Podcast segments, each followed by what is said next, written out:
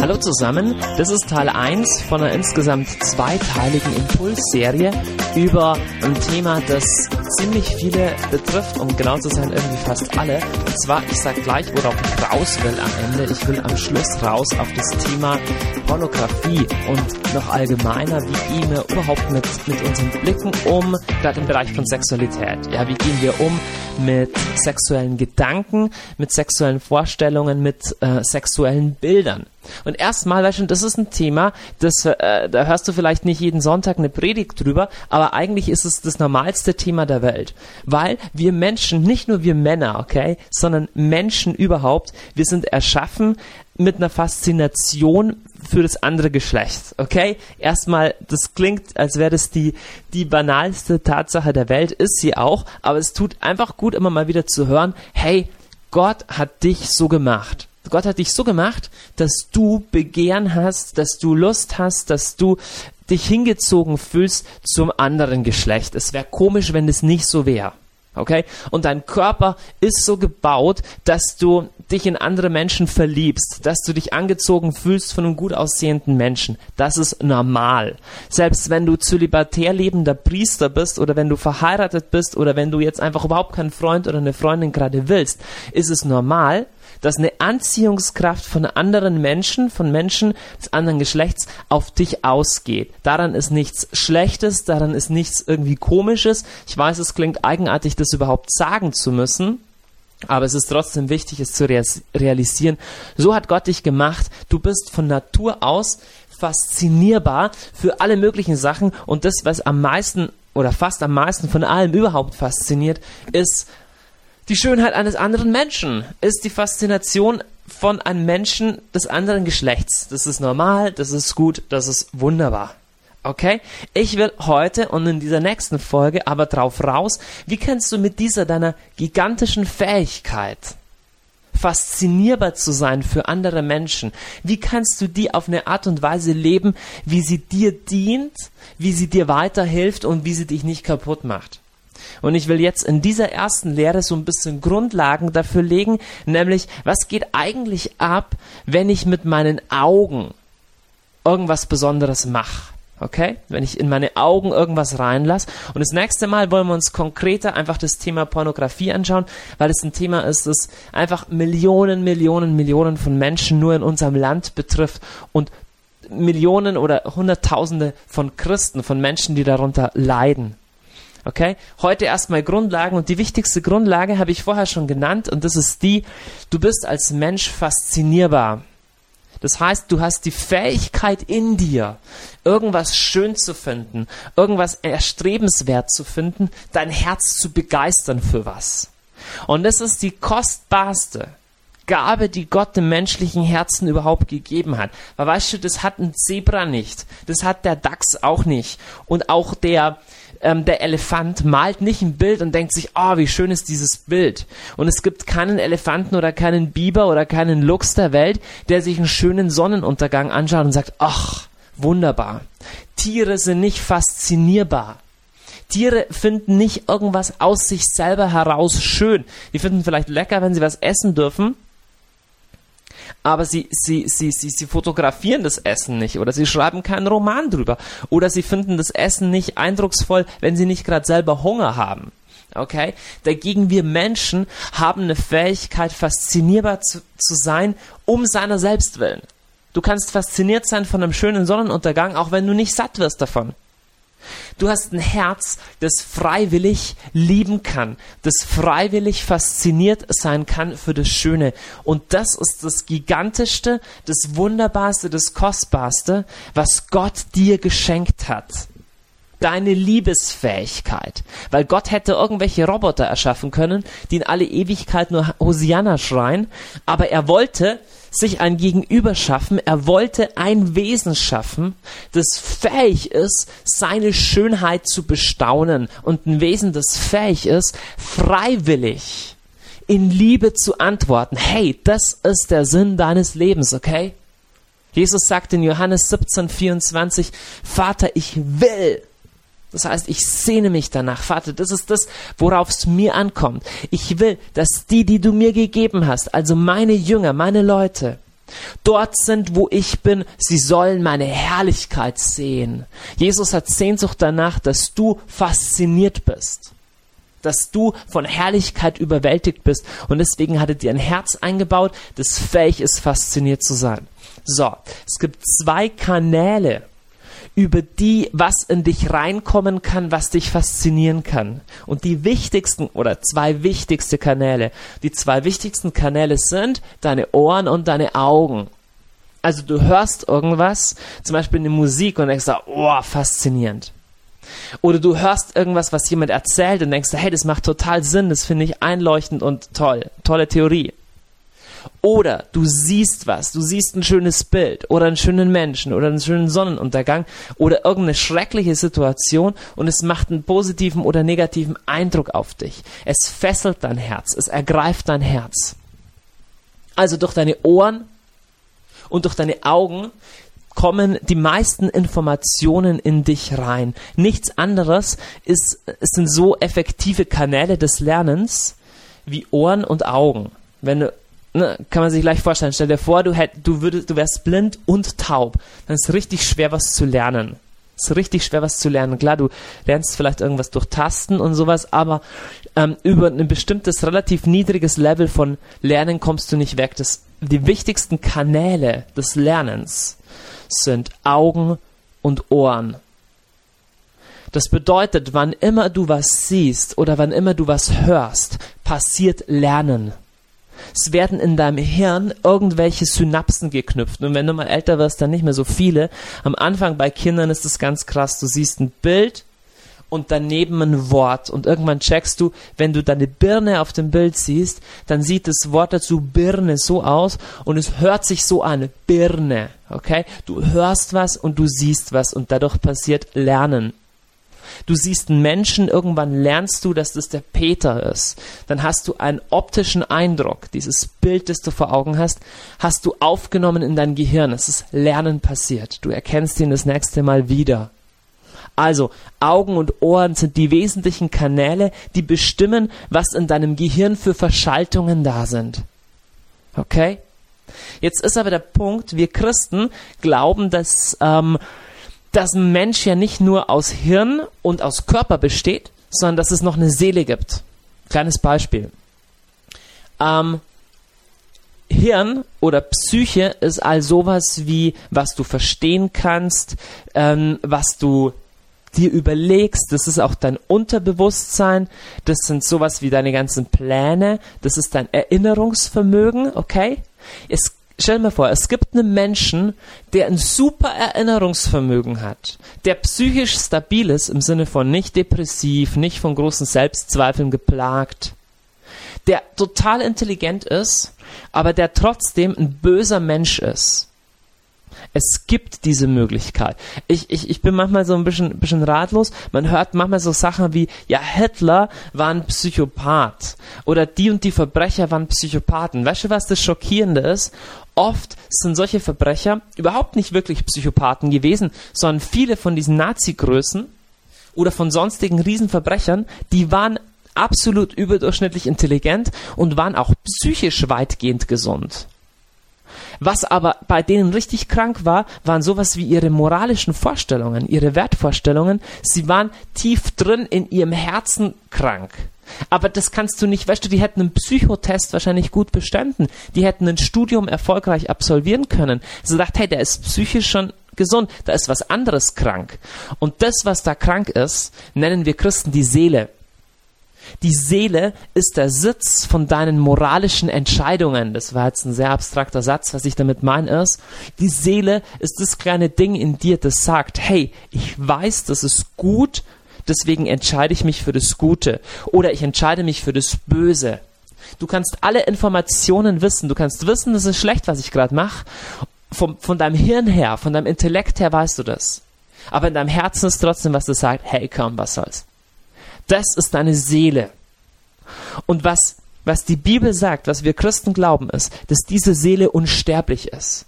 Und dass das, was in deiner Seele jetzt, in diesen 80 Jahren auf der Erde, heranwächst, dass das Relevanz hat, dass das Entscheidung, Entscheidungen fällt für die ganze Ewigkeit.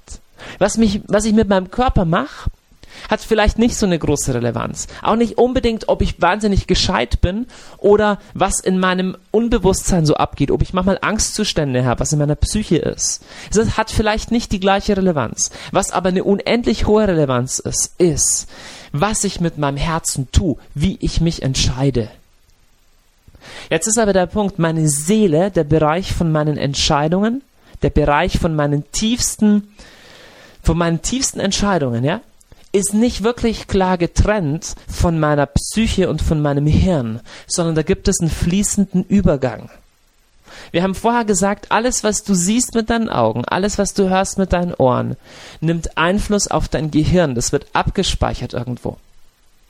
Aber alles, was in deinem Gehirn ist, beeinflusst nach und nach auch deine Seele. Ich mache dir ein paar Beispiele, wie die Schrift es beschreibt. Im Römerbrief schreibt Paulus, der Glaube kommt vom Hören. Der Glaube kommt vom Hören. Ist nicht interessant. Glaube ist was, was wirklich mit deinem Herzen zu tun hat. Biblisch verstandener Glaube. Damit ist nicht gemeint, ich glaube, dass heute Dienstag ist, sondern das ist der Glaube, der eine Entscheidung für Gott in sich birgt. Und dieser Glaube, sagt Paulus, kommt vom Hören. Jetzt kannst du sagen, hey, Hören ist ja noch nicht unglaublich heilig. Hören ist doch erstmal nur was, was passiert irgendwo zwischen meinem Trommelfell und meinem Hirn. Und das ist richtig. Aber Paulus sagt, wenn dieser Akt des Hörens nicht am Anfang steht, kommt am Schluss kein Glaube raus. Nur kleine Seitenbemerkung, das ist nicht eigentlich mein Thema, ja. Aber so viele Leute klagen drüber, dass sie nicht glauben können oder dass sie viele Zweifel haben. Die Antwort der Schrift wäre so einfach. In dem Maße, wie ich mich dem Hören des Wortes Gottes aussetze, wird Glaube stärker in mir. Wir meinen manchmal, hey, wenn es mir gut ginge, wenn ich nicht so viele Probleme hätte, würde ich vielleicht eines Morgens aufwachen, hätte keine Glaubenszweifel mehr, hätte keine Anfechtungen mehr und mein Glaube wäre fest. Aber das ist nicht die Antwort, die die Schrift uns gibt. Die Schrift sagt, hey, nee, nee, nee, nee, Zweifel hat jeder, das ist normal. Anfechtungen hat auch jeder.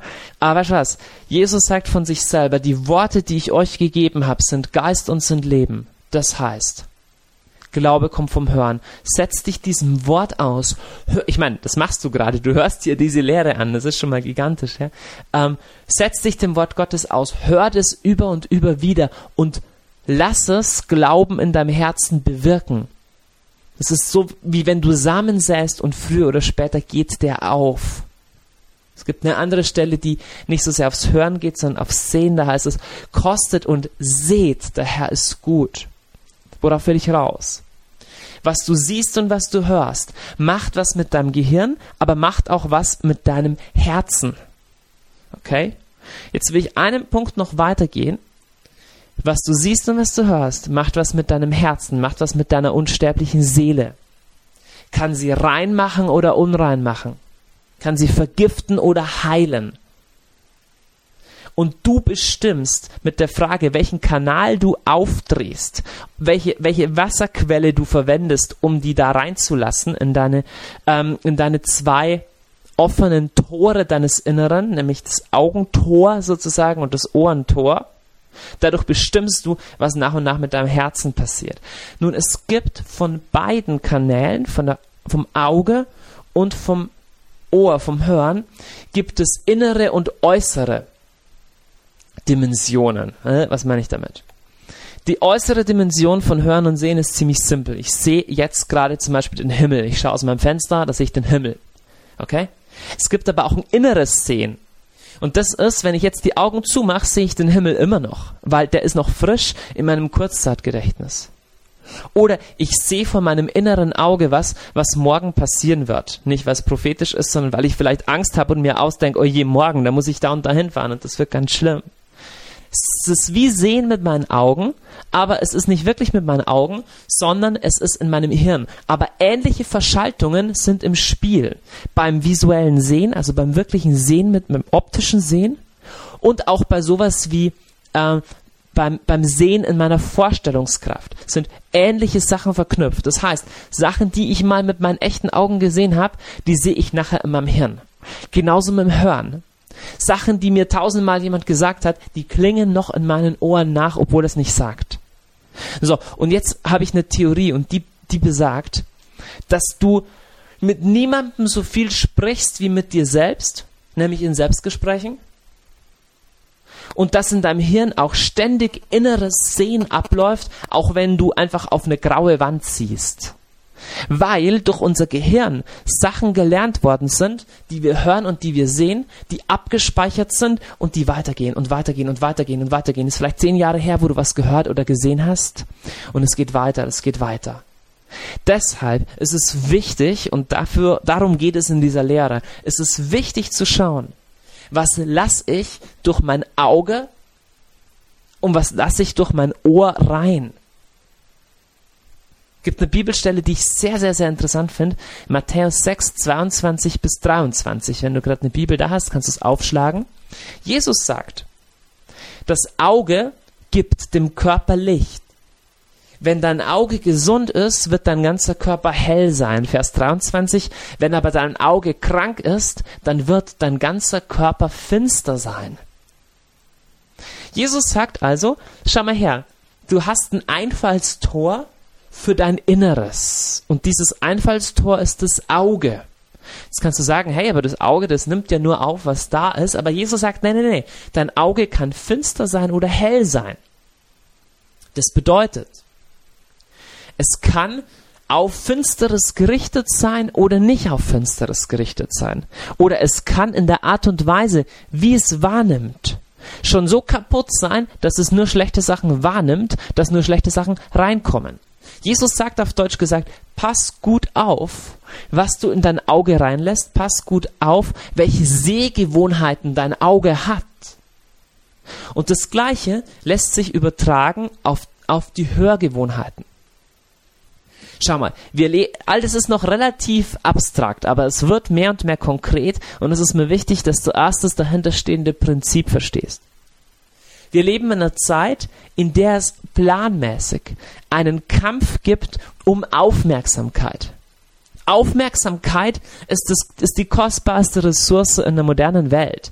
Deswegen werden Milliarden von Euro für Werbung ausgegeben. Schau mal, du schaust dir ein Fußballspiel an, aber an, an den Außenwänden von dem Fußballfeld ist Werbung für Sprite oder Werbung für irgendeinen Immobilienfonds oder Werbung für irgendeine ähm, Versicherung oder Werbung für eine Kleidungsmarke.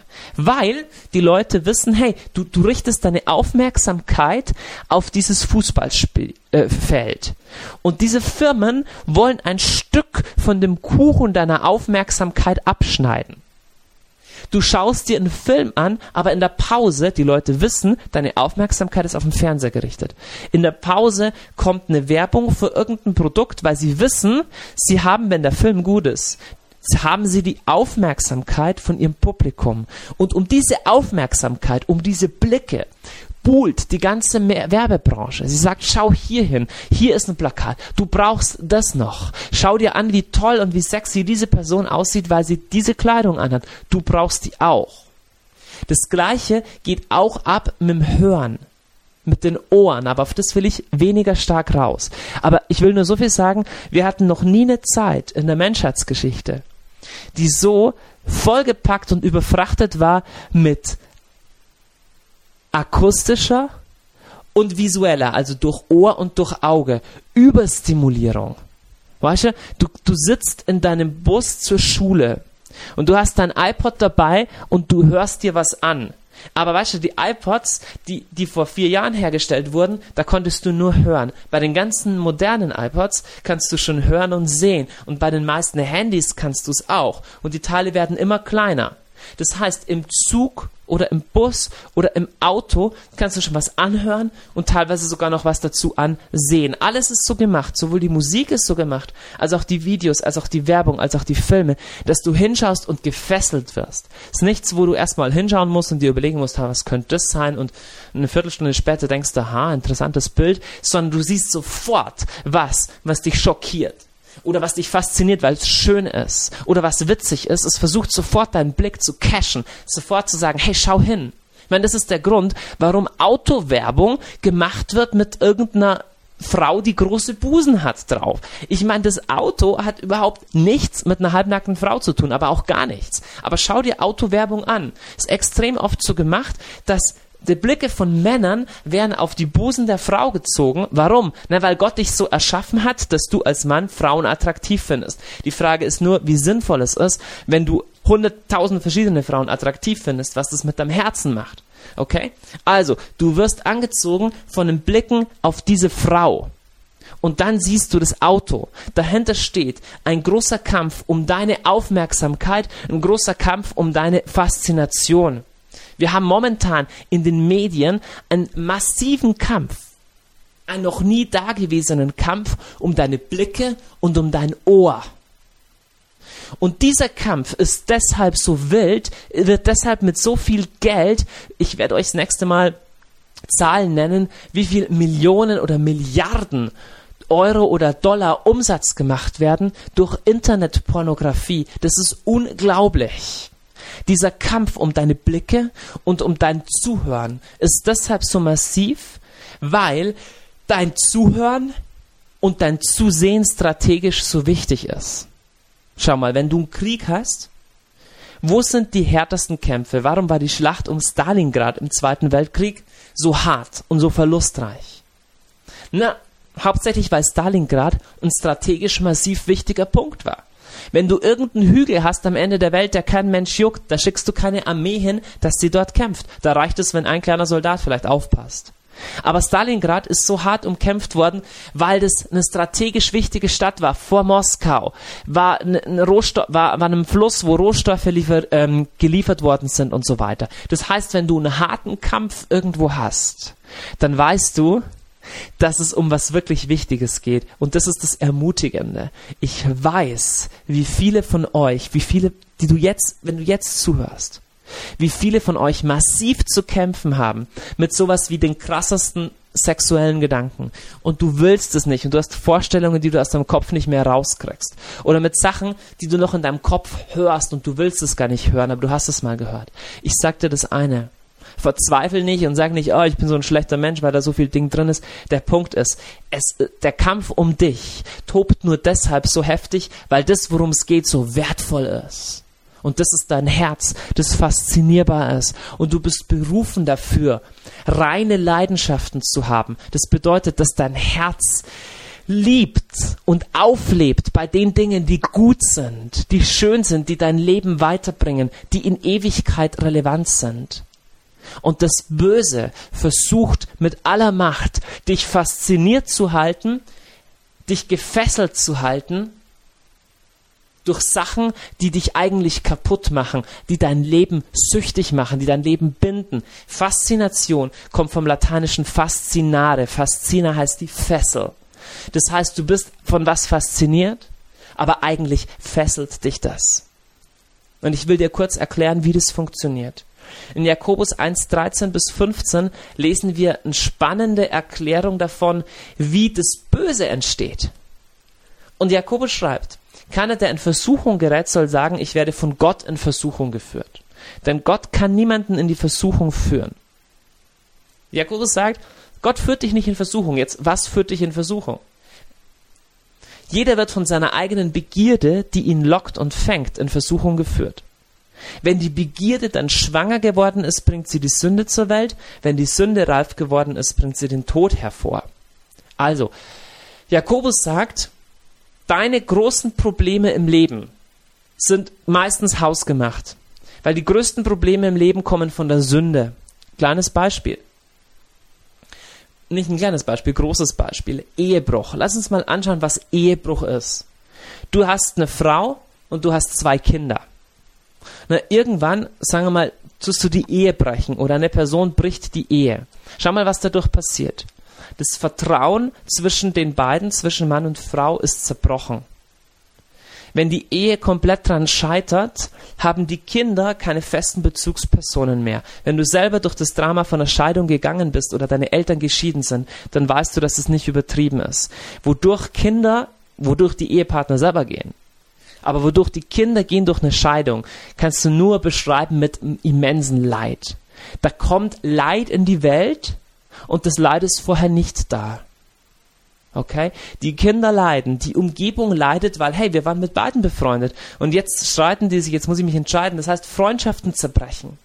Wenn du irgendwie ein Christ bist oder sowas, dann zerbricht vielleicht auch die Glaubwürdigkeit, die du als Mensch hast, die du als Christ hast und so weiter. Du kannst es weiter, weiter fortführen. Die Wahrscheinlichkeit, dass die Kinder selber wieder Schwierigkeiten haben, in der Ehe treu zu bleiben, ist zumindest ein bisschen größer, weil wenn ich schon ein schlechtes Vorbild habe, prägt mich das schon ein bisschen negativ. Das heißt, Böses ist in die Welt gekommen. Jetzt sagt Jakobus, woher kommt das Böse in der Welt? Ich werde auch oft echt wütend, wenn ich diese Sachen höre, wie, warum lässt Gott das Böse zu in der Welt? Ja, weißt du warum? Weil wir die Begierden zulassen, weil wir die Versuchungen zulassen. Dadurch kommt das Böse in der Welt. Nicht, weil Gott es zulässt, weil Gott mich zulässt. Deswegen kommt das Böse in der Welt. Und weil ich Versuchungen zulasse. Jakobus sagt, so, so geht's los. Jeder wird von, von seiner eigenen Begierde die ihn lockt und fängt, in Versuchung geführt. Und jetzt kommt's. Er sagt, wenn die Begierde schwanger geworden ist, bringt sie den, äh, die Sünde zur Welt. Also, schau mal, was ist damit gemeint? Begierde, habe ich vorher gesagt, ist normal es ist normal, dass du irgendwie im Bus sitzt und da ist eine Frau, die irgendwie, ich spreche jetzt mal zu Männern, die ist irgendwie sexy angezogen und du denkst da wow und so und deine Blicke fühlen sich dahin gezogen. Aber jetzt kommt's. Die Frage ist, was machst du mit dieser Begierde, mit dem, was du hörst oder mit dem, was du siehst? Jakobus sagt, wenn sie schwanger geworden ist, bringt sie die Sünde zur Welt. Nun, meine Frau war schon ein paar Mal schwanger, so in den letzten Jahren, und ich weiß mittlerweile, wie das ein bisschen aussieht. Okay? Am Anfang ist das Baby richtig klein und dann wächst es. Das heißt, Jakobus sagt nicht, ey, du hast einmal eine Begierde und dann kommst du gleich mal in die Hölle und alles ist schrecklich, sondern er sagt, nee, nee, es fängt klein und harmlos an. Aber dann fängst du an, mit dieser Begierde zu flirten. Hey, es ist doch nicht so schlimm. Das ist doch nur manchmal. Und Gott kann doch mal ein Auge zudrücken. Und ich muss doch nicht übertreiben und an all den Argumenten ist vielleicht sogar ein bisschen was Wahres dran, aber was es über die Zeit hinweg in dir bewirkt, nicht von einem Tag auf den anderen, über die Zeit hinweg bewirkt, ist, dass diese Begierde wächst und wächst, bis richtige Sünde draus wird. Also richtige Sünde wäre, entweder, dass du dich richtig stark in Pornografie verstrickst oder dass du eine echte Versuchung zum Ehebruch bekommst. Du hast eine Frau und die fasziniert dich mehr und mehr und jetzt machst du diese Begierde in dir schwanger. Das bedeutet, du Du gehst schwanger mit ihr. Sie gewinnt Raum in dir. Du gibst diesen Gedanken Raum. Wenn ein Gedanke kommt, weißt du ihn nicht zurück, sondern du badest dich drin. Jakobus sagt, keine Sorge. Die Versuchung kommt nicht einfach so, dass Gott sie dir schickt, hey, du gehst mit deiner Kollegin ins Bett sondern er sagt, nee, du kultivierst deine Begierde. Und wenn du die Begierde lang genug kultiviert hast, lang genug mit ihr geflirtet hast, lang genug gesagt, na ja, ich kann ja mal vor, ich kann ja mal träumen, dann sagt er, aber ganz sicher kommt irgendwann der Zeitpunkt, wo die Sünde zur Welt gebracht wird und die Sünde reif wird. Wo die Sünde reif wird. Wo, schau mal, jeder Ehebruch, jeder Ehebruch beginnt irgendwo im Kopf. Jesus sagt, jeder Mord beginnt irgendwie im Kopf. Wenn du eine Frau lüstern ansiehst, beginnt schon Ehebruch in deinem Kopf, sagt Jesus. Und der Punkt dahinter ist nicht, dass er sagt, hey, ihr Hammeln, was habt ihr alle für unanständige Fantasien? Jetzt benimmt euch endlich mal. So ist die Bibel überhaupt nicht. Das geht nicht um so einen moralischen Drohhammer, sondern es geht, dass wir checken, welche Prinzipien liegen unserem Handeln zugrunde.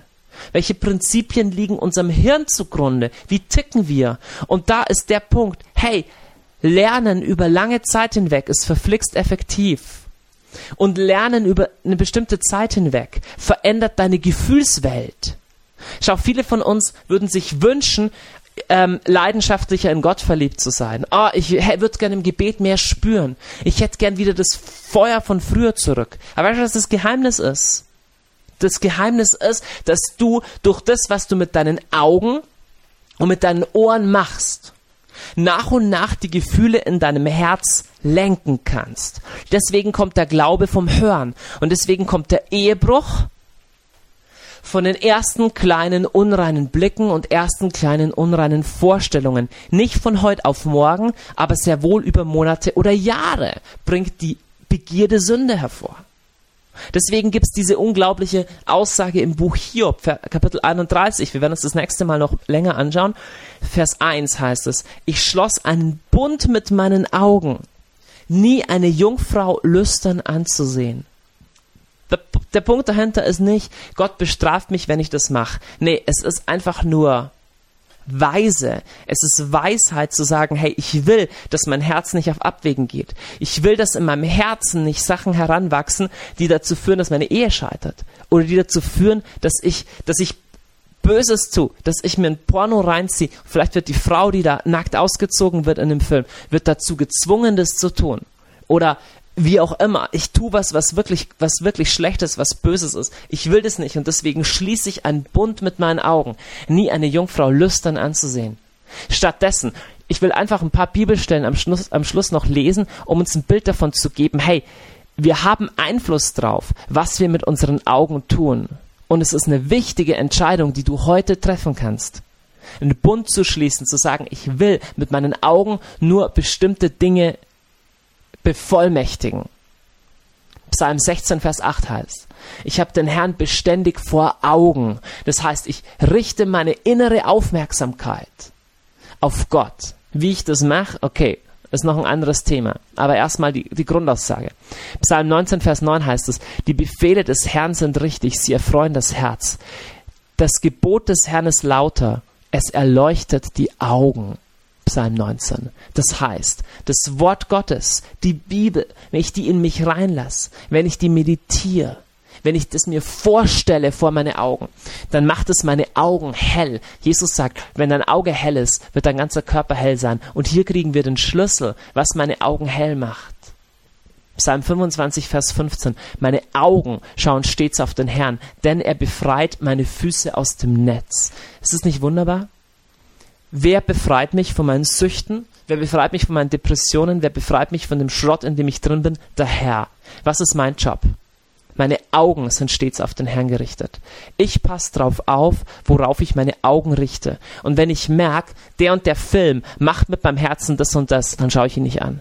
Die und die Zeitschrift macht mit meinem Herzen das und das, schaue ich sie nicht an. Und wenn ich merke, die und die Homepages, die ich abends oft mal anklicke, machen das und das mit mir, dann baue ich mir einen Pornofilter ein und schau mir das nicht an. Ich will meine Augen nur das reinlassen, was ich in meinem Herzen lebendig haben will. Und wenn ich Ehebruch und, und, und, und, und Pornografie nicht lebendig oder Gewalt nicht lebendig haben will in meinem Herzen, dann lasse ich es nicht durch meine Augen rein. Und das beginnt, und damit kannst du heute beginnen, mit einem Bund, den du mit deinen Augen schließt. Das ist was, da wirst du oft fallen. Ein Bund muss man oft erneuern. Dann merkst du wieder, oh, heute war ich meinem Bund nicht mehr treu. Aber ein Bund bedeutet nicht, dass du von heute auf morgen alles richtig machst, sondern ein Bund bedeutet, dass du Sünde Sünde nennst, dass du das Böse beim Namen nennst und sagst, nee, ich mach das nicht mehr mit. Ich kündige diesen Vertrag. Ich will das nicht mehr. Ich habe einen Bund mit meinen Augen geschlossen, Frauen nicht mehr anzuschauen auf unreine Weise. Eine Frau anzuschauen als ein Mensch, der Wert und Würde hat. Und nicht als, als, als eine nackte Pornodarstellerin.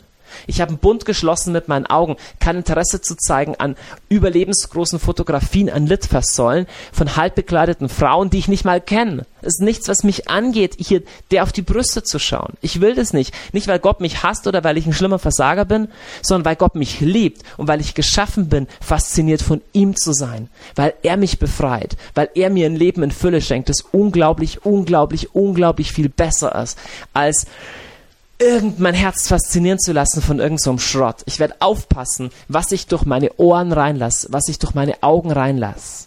Was ich durch meine letzter Gedanke ist ein anderes Thema, aber ich will es gerne noch sagen zum Schluss. Auch was ich durch meine Ohren reinlasse, hat eine Bedeutung. Das ist schon öfter in, in Seelsorge oder in Gesprächen erlebt. Gerade Jugendliche, die stark im Bereich so Gothic sich anhören oder irgendwie Dark Metal und dieses Zeug, hey, ich musste überhaupt nicht eine Lehre halten, dass Gott es nicht gut findet, ja, aber das macht was mit dir. Erst neulich wieder mit einem jungen Mann gesprochen. Hey, zieht sich dieses, zieht sich diese dunkle Musik an, zieht auch die Kleidung schon an und so. Ja, und was passiert? Hat eine Nacht beim, Ein, beim Einschlafen hört es eine teuflische Stimme, äh, die ihr voll Angst macht, spürt, wie sich eine dämonische Gegenwart manifestiert im Raum. Weißt du, hat sich das nicht eingebildet, ist zutiefst, zutiefst verunsichert. Und ich habe der Person gesagt, weißt du, das, was du durch deine Ohren reinlässt, dem gibst du Macht über dein Herz. Deswegen überleg dir, was du durch deine Augen reinlässt und was du durch deine Ohren reinlässt. Und Vater, ich bitte dich, dass jeder, der diese Sendung jetzt hört, einfach in deinem Namen und im Namen Jesu stark wird und gekräftigt wird in der Entschiedenheit aufzupassen, was er durch dieses Tor der Augen und durch dieses Tor der Ohren reinlässt. In Jesu Namen. Amen.